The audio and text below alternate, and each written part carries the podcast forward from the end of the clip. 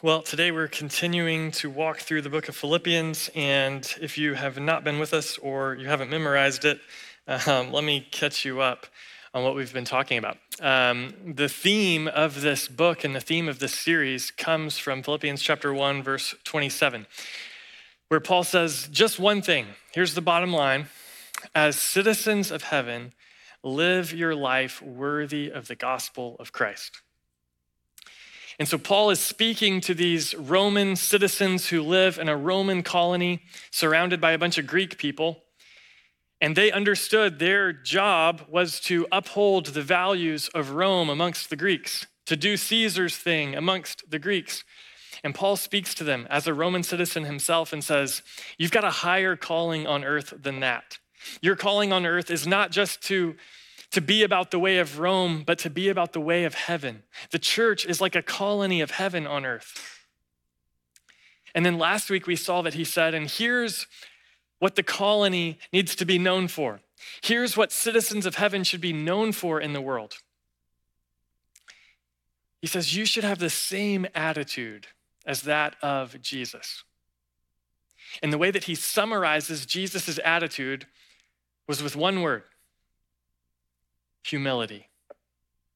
The church is to be a humble community, a community that puts other people ahead of ourselves, a community that looks out for other people's interests and other people's desires rather than our own. Because that's who Jesus was. Jesus was so obedient to his Father that he continued to serve and serve and serve and give and give and give until he gave his life. He left heaven, he came to earth, he went to a cross, and he died, and then he was raised from the dead. And so Paul shared that with us so that we could know what kind of community that we are supposed to be. So Paul's vision for the church is that we would be a humble community like Jesus.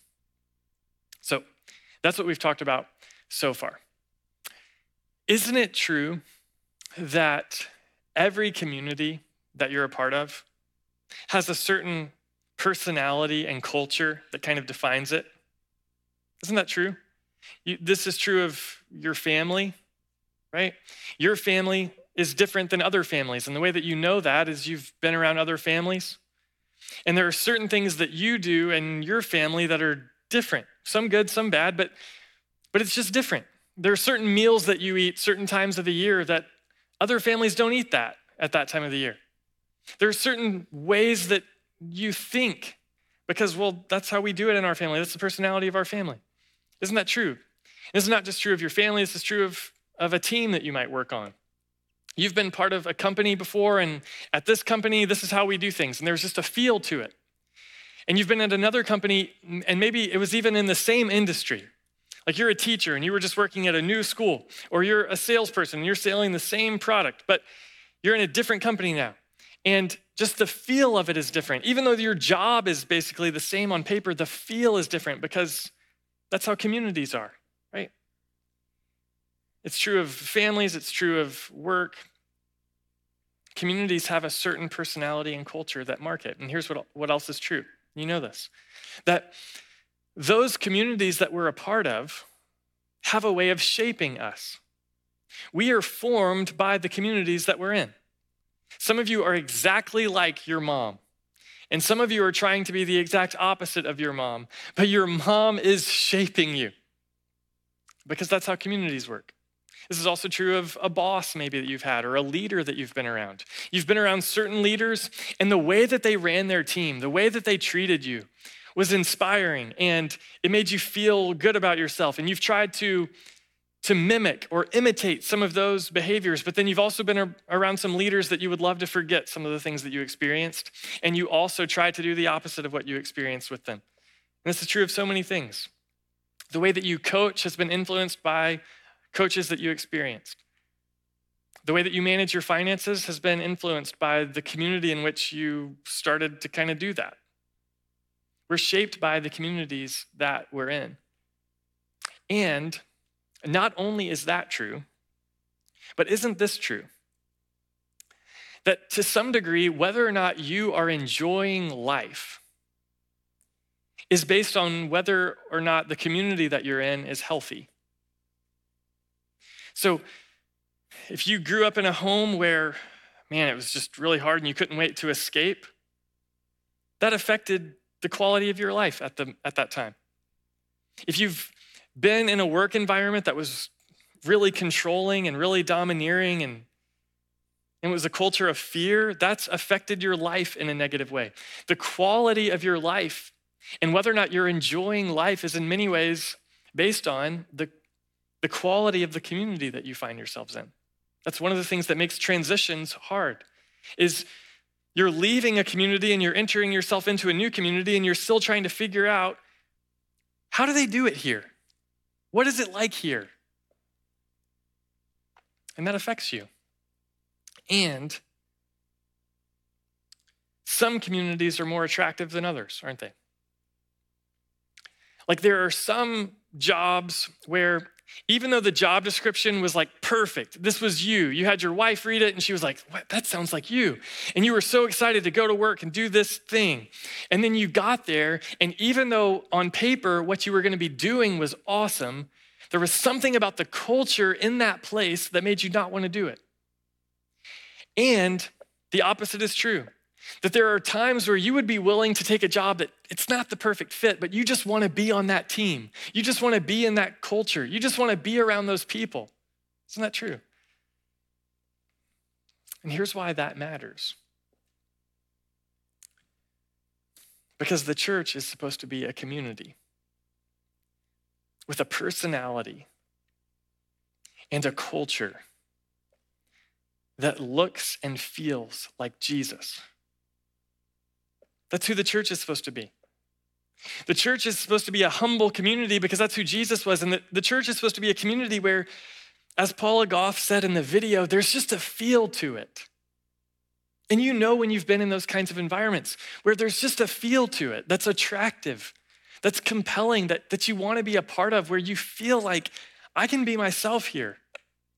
I can be known and loved here. I'm welcome here. I could thrive and flourish here. That's who the church is supposed to be. God's vision for redeeming the world was not saving a bunch of individual people. His vision for redeeming the world was to form a people who could so embody the way of Jesus on earth that it could literally be called the body of Christ. The book of Philippians is about how to form that kind of community. And today, the Apostle Paul is going to give us just one mark, one simple characteristic, one simple test to see if the church is that kind of community. On the surface, this is extremely simple, but in practice, it is extremely difficult. What he's going to say is important because if we are shaped by the communities that we're in, then to some extent, whether or not individual Christians become the Christians that God intends them to be, depends on the health and humility of the community that they find themselves in. Let me say that a different way. Whether or not people become like Jesus in some degree is shaped by the health of their church.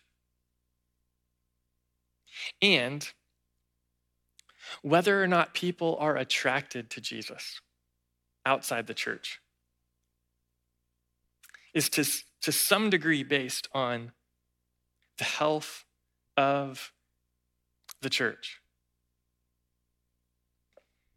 And so this matters not just for discipleship that is helping people become like Jesus, but this matters for evangelism that is helping introduce people to Jesus. And so today we're just going to talk about one simple mark of a healthy church community. What would it practically look like if the church was marked by humility? That's what this little passage is about. So, Philippians chapter 2, verse 12. Verses 12 and 13 kind of summarize what Paul has said, and then he gives us the mark in verse 14. Look at verse 12. Therefore, Therefore, because Jesus left heaven and came to earth, because Jesus was humble, because Jesus went to the cross and died so that you could be forgiven of your sins, so that you could have hope of new life, because Jesus was humble and didn't just die on the cross, but was raised from the dead. Because Jesus has now been given the name above every name, the name Lord, because that's true, here's what's supposed to happen. Therefore, my dear friends, just as you have always obeyed, so now, not only in my presence, but even more in my absence, work out your own salvation with fear and trembling. He's saying, just as you've always obeyed, that is, just as you heard the message of Jesus and responded to it in repentance and faith when you first heard about it. So now continue to hear and respond to the message of Jesus. So when you first heard about what Jesus had done, you heard it and you believed it, you acted upon it. Keep doing that, he says. Continue to do that, not only in my presence, like you did when I first told you the message, but now even more in my absence when I'm away. Keep doing that. Continue to work out your own salvation with fear and trembling. Now, this little sentence, we could go super deep, and we just, uh, I tried to do that in the first service, and I got tangled up, and we're just going to skip over some of that. Um, and I'm just going to summarize it for you, all right? Um, essentially, what Paul is saying here is to work out means to stay committed to a project until it's completed. So he's saying, so just as you heard it, you heard this message and you obeyed it then, hear it and continue to obey it now. Work out, stay, stay committed to the progress of this thing. And this thing that you're supposed to stay committed to is your own salvation. And salvation here refers to the total saving work that Christ has done. And that includes being saved, forgiven from your past sins, freed from your past, and also being freed from sin now so that you continue, can, can continue to follow Jesus. And it also refers to the salvation that we have experienced. We can be part of a community that is not dominated by sin we can be part of a community that is healthy and humble because of what Jesus did. And that, I think, is the primary sense that Paul has in mind when he uses the word salvation here. He's saying, as a church community, as a group of people, stay committed to being healthy, to being humble as a group of people.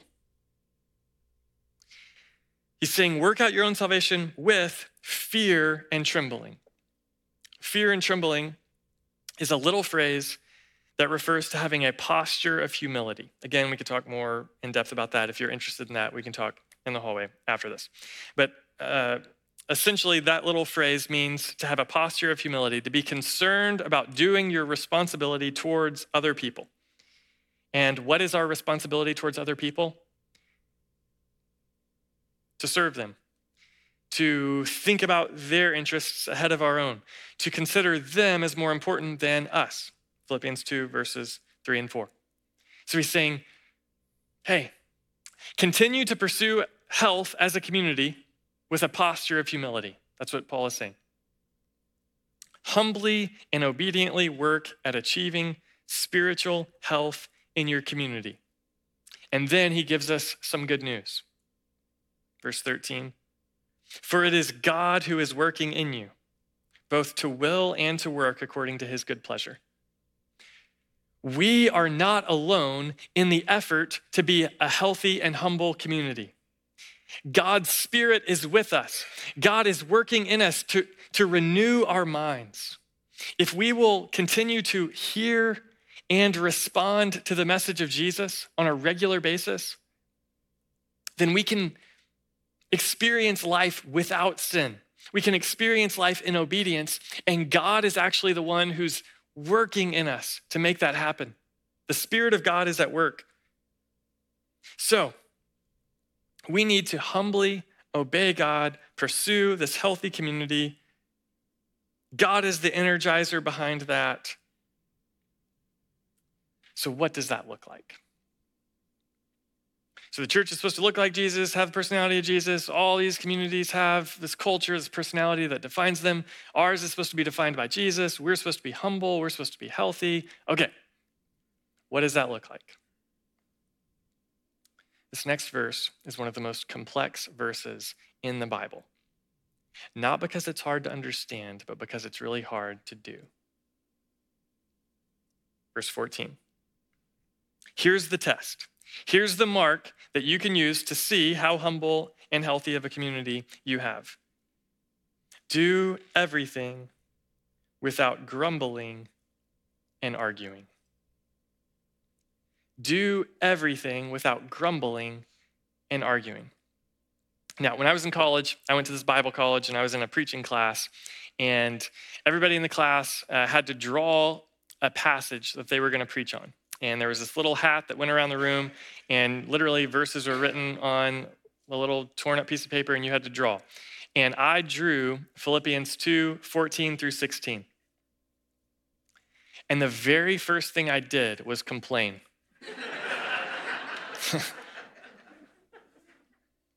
this is a hard thing to do. I mean, we could talk about the Greek words, grumble and argue, uh, but it's not complex. It's complex to do. And the reason I think is a couple things. First, um, complaining and arguing just feel so natural, they just come so naturally. Like you never have to teach somebody to complain.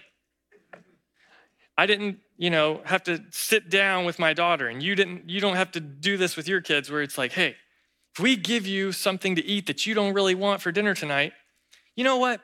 Rather than just eat it, you should throw a fit about it. Let us know how much you hate this thing. You never had to reason with someone into learning to complain or argue. This is just a natural thing. And there are all kinds of things that you can find in your life to complain about. You don't have to work very hard. The weather, yeah, start, yeah, good. I mean, like literally, you can find stuff.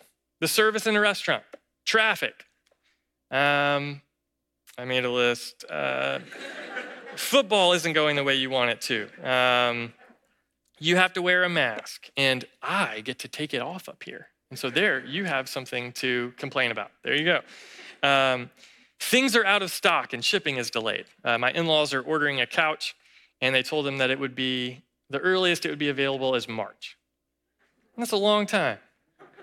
You know, and so, hey, write to the owner of the company and let him know piece of your mind, right? You got stuff to complain about. Um, you come to church and there's stuff to complain about. I don't like the way that they do those lights up there. Why did we do those songs? Why did we do those types of songs? Right? Now I'm so starting to step on. It's like, ah, oh, gosh, talk about the songs. The worst pass, the worst job in a church is the, the music or tech director because nothing's ever right. Um, complaining and arguing just comes natural, and there's lots of easy ways you can find ways to complain. I mean, there's stuff to complain about. The other thing that makes complaining and arguing, I think, so easy is it can feel just like a personality trait. Like some people are extroverts, some people are introverts. Some people complain, some people see the bright side.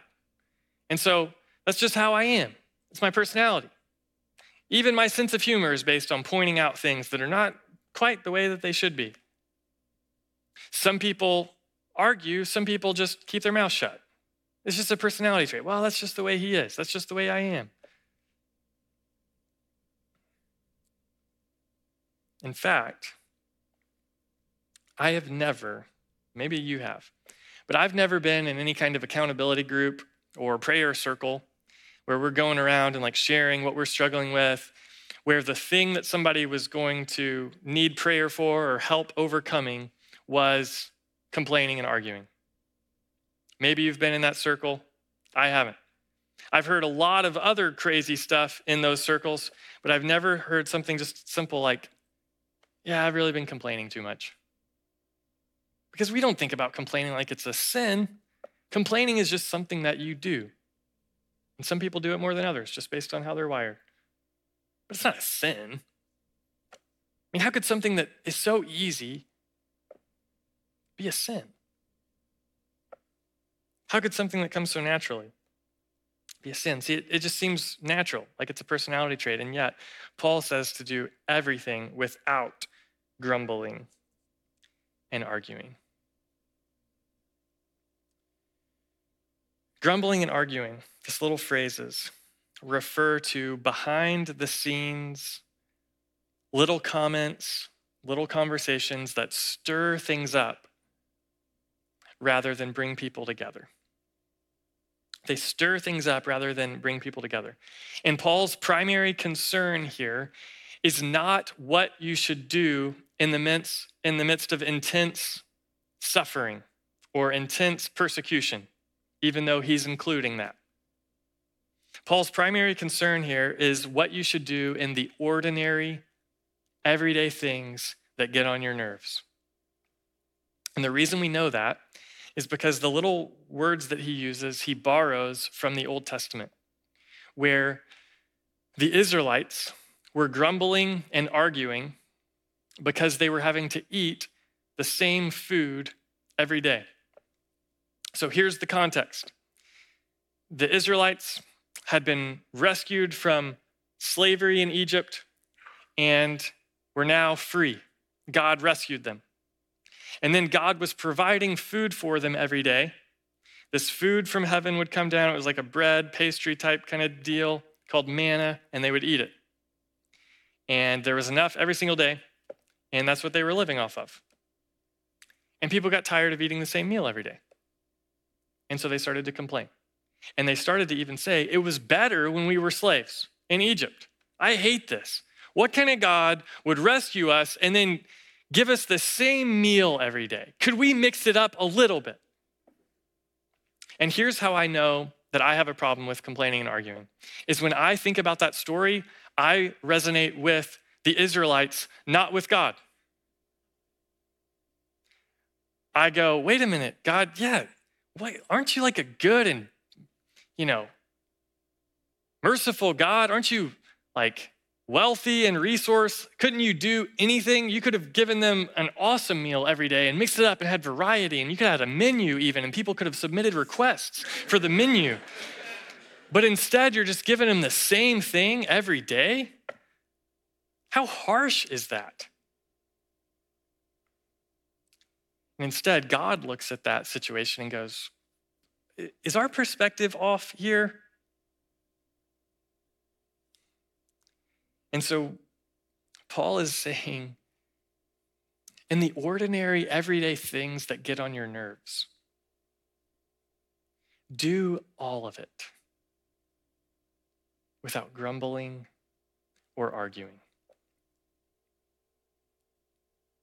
When I was in college, one of my best friends um, asked if, if she could talk with me. And we were in this group of people, and she said, Nate, could I talk to you for just a minute? And the group kind of moved on, and um, she and I stayed back. And uh, she said, I just have something I want to talk to you about. And I thought she was about to tell me, you know, a compliment, how great I am, you know, something.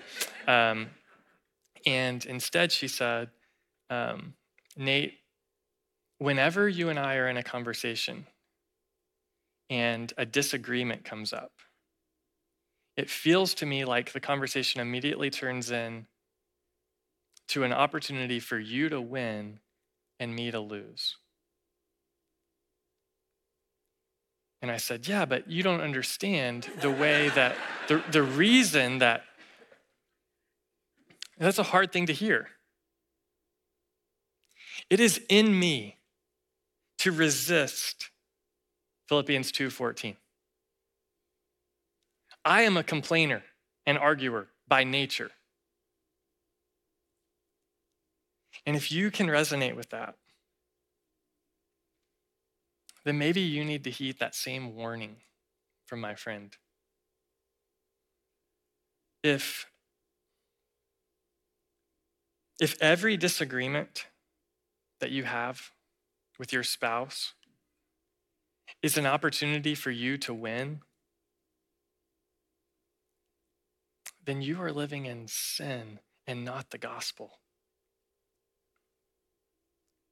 And that is not something I'm saying to you that I'm not also saying to me. But because I'm just naturally like, don't we have to stand up for stuff? I mean, like, I'm naturally wired that way. Then the tension I feel is, but uh, I mean, we got to stand up for truth. And does this mean just like the first person who talks, that they got, you know, their opinion goes and we just have to live with it just because they got there first?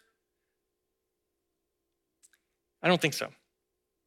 Um, our leadership team right now uh, just finished a book by Patrick Lencioni about um, healthy teams. And one of the marks of a team that he talks about is um, actually the presence of conflict. Unhealthy, dysfunctional teams are teams where there's what he calls artificial harmony.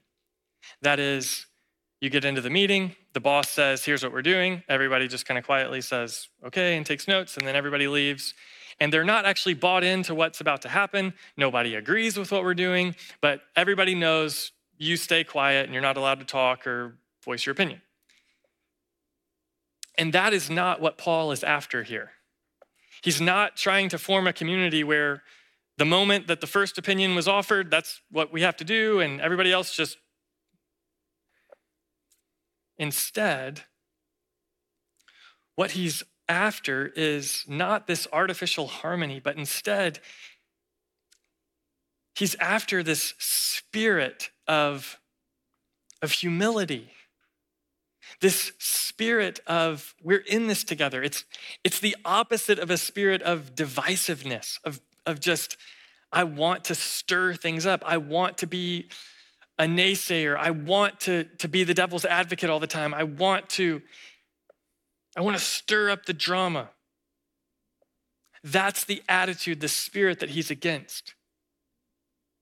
And you know the difference between someone who voices a complaint in a way that's humble and in a way that's proud.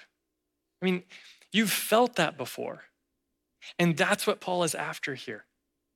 It's not that you never stand up for something, that contradicts so many other passages. He told us in chapter one to stand firm in the faith.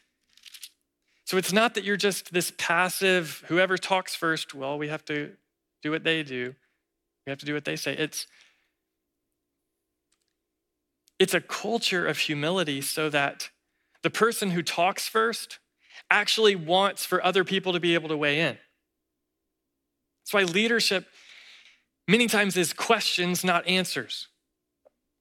And so it's a culture where the person who speaks also wants to know what other people think. And we want to be able to come to agreement. We're going to talk about that more in chapter four when Paul tells them to agree in the Lord. We'll talk about what that means. But so it's not just passive.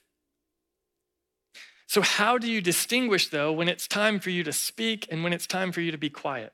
How do you know the difference? Well, thankfully, you have the Spirit of God to give you wisdom. But here are some things that I have found helpful. This is from um, a sermon I heard where a pastor was quoting Jonathan Edwards, and then I went and found this section where Jonathan Edwards talks about um, this. He's talking about a healthy church community. And I've adapted some of his language to make it a little bit more readable. But here are some tests that he gives for you to think about. He says, Pride makes you more aware of others' faults than your own. Humility disposes you to be far more aware of your own faults than others. So, how do you know if it's time to complain, uh, if it's time to speak up? Well, pride would lead you to need to speak up about everything that they are doing wrong.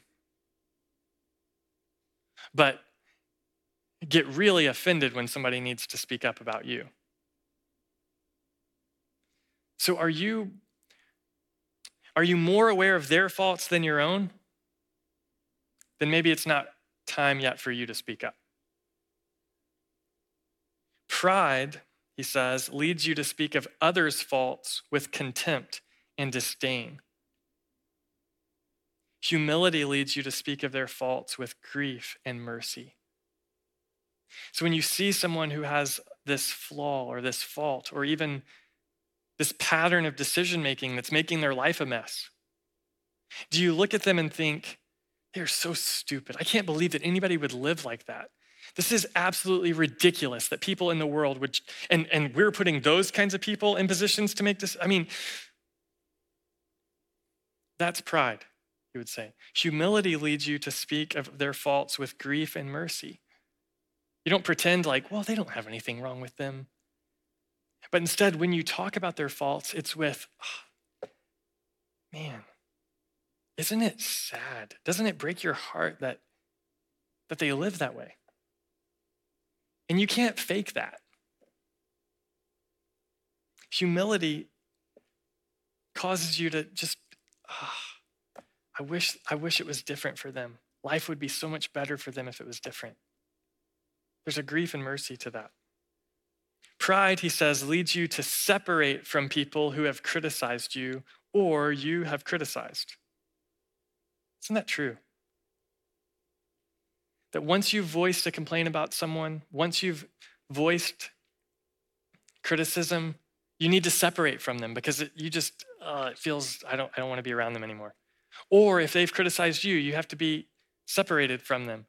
Humility, he says, leads you to stick with people in tough times and not give up on them. Pride, this is maybe the most important. Pride leads you to be dogmatic about every point of belief. You can't distinguish between major and minor points because everything you believe is major.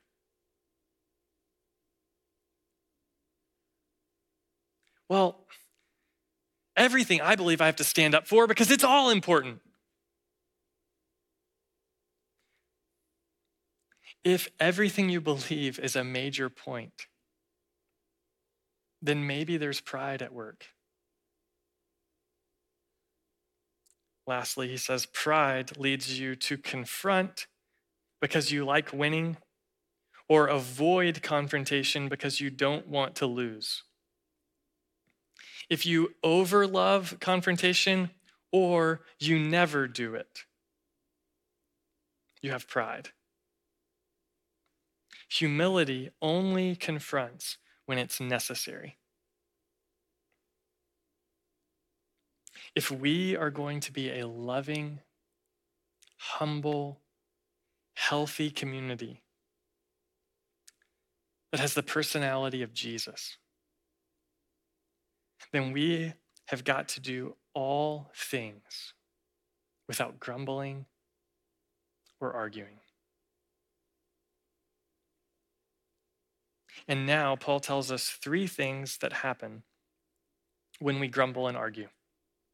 First, he says that grumbling and arguing undermines our reputation. Look at verse 15. Do everything without grumbling and arguing so that you may be blameless and pure, children of God who are faultless in a crooked and perverted generation. He says, if you become a grumbler and an arguer, if that's what you're known for, it will undermine your reputation. It will undermine your purity, your consistency. It will undermine your integrity. Isn't that true? If you've ever worked with people and you know as soon as you let them know about something you're doing or they're going to be upset or they're going to Isn't it true that you lose respect for those people? Paul says that's what's going to happen to the community. Then he says, not only is it going to undermine your reputation, but it's going to undermine your influence. Look at the rest of verse 15. Children of God who are faultless in a crooked and perverted generation among whom you shine like stars in the world. The church is intended to be a light to the world, to have influence, to be attractive, to be the kind of community that, that so loves one another, that's so connected with one another, that people just, they, they want to be a part of it. It's irresistible, it's attractive, it's compelling. And Paul says that is undermined by grumbling and arguing.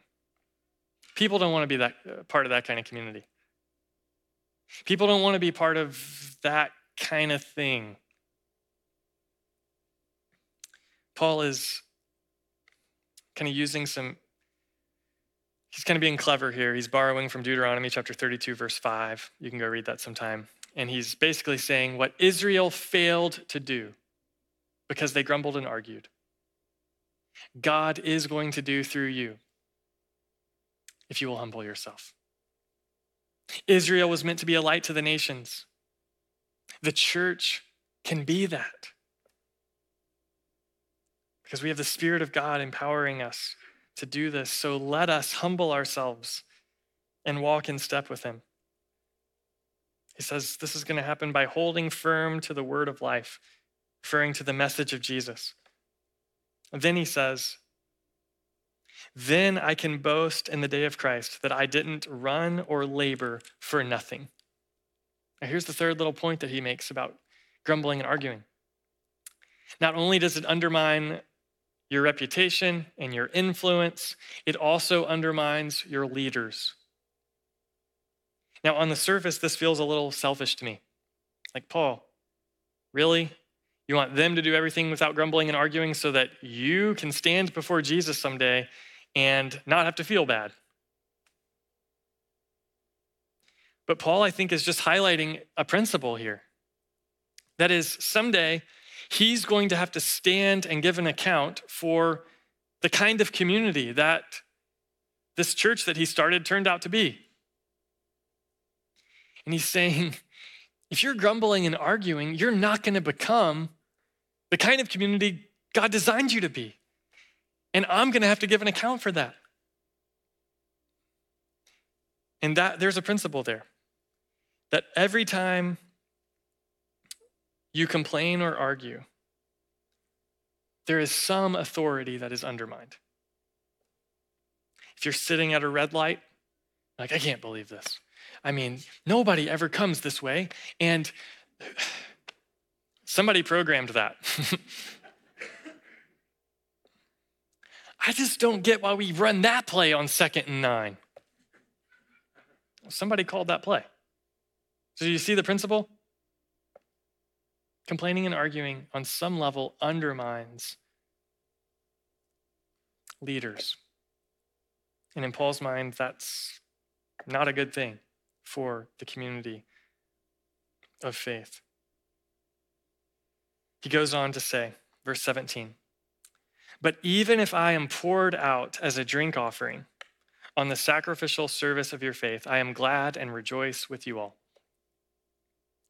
This is kind of confusing verse, but I think essentially what he's saying is if your life is like this sacrifice that you're living to God, even if my life is like an additional sacrifice, an offering that's poured on top of that, even if I have to give my life, even if I die, trying to serve you, trying to help you become this loving, humble, healthy community, it'll be worth it. And I rejoice. When he says, verse 18, in the same way, you should also be glad and rejoice with me. His perspective that we talked about in chapter one is still shining through. He's going, hey, uh, just so you don't forget, I'm in prison. Remember? What were you complaining about again? Hey, um, Jesus left heaven and came to earth. What were you upset about? What was the thing? Oh, you guys are having to eat the same meal every day. Oh, okay, got it. See how he's putting something small, complaining, grumbling, arguing, in light of something much bigger. And if your thoughts are on the big things and not the small things, if, like he says in chapter 4, verse, verse 8, that you think about things that are true and honorable and just and pure and lovely and commendable, anything morally excellent, anything praiseworthy, if you think about those things, if your mind is on the big things, if your eyes are on Jesus, you won't complain and argue. Let me ask you something. Is that true of your life?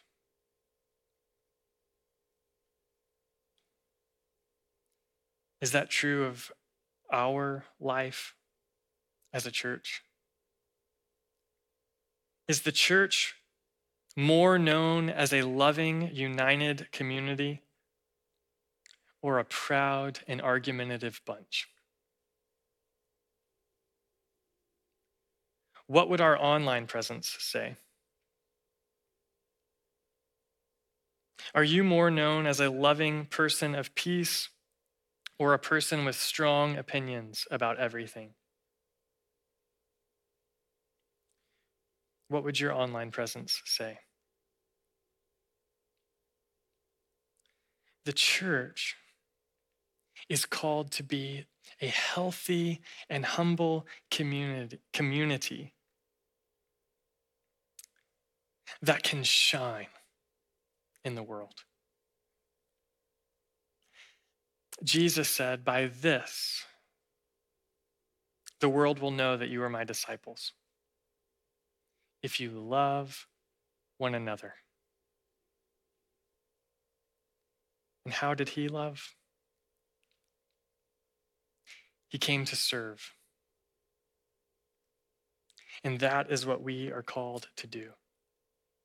My hope is that culture is transformed and that Seattle is a better place to live, a more godly place to live. I hope that that's true of every place in the world, that every place would, would, would more embody the ways of God and not the ways of man.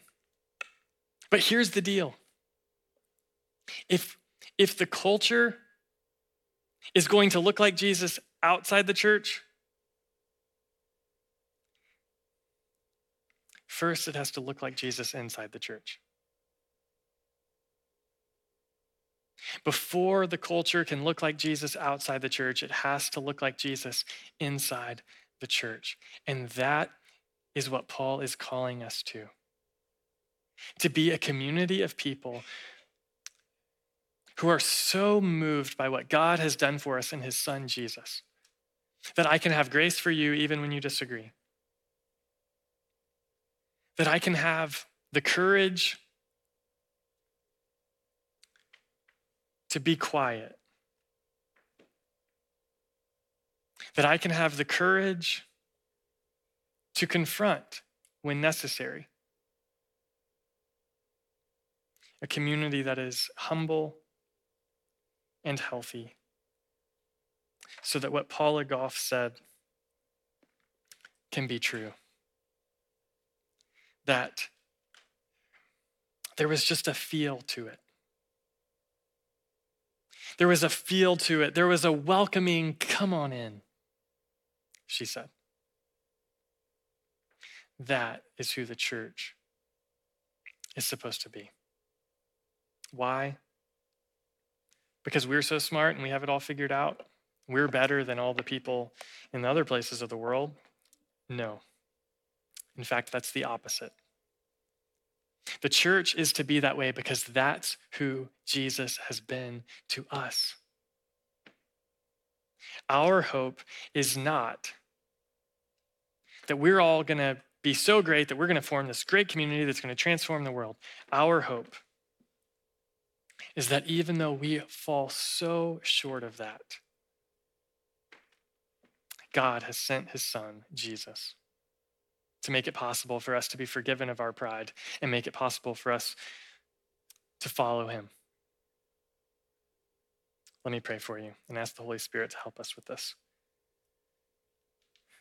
Father, thank you that we are not made right in your sight by doing all things without grumbling or arguing. God, we are made right in your sight because Jesus did all things without grumbling and arguing. God, would you help us to trust him, to follow him? And would you help our community to look like him as a result? Give us the wisdom to know what to do with the message that we've heard today and the courage to do it. It's in Jesus' name that I ask. Amen.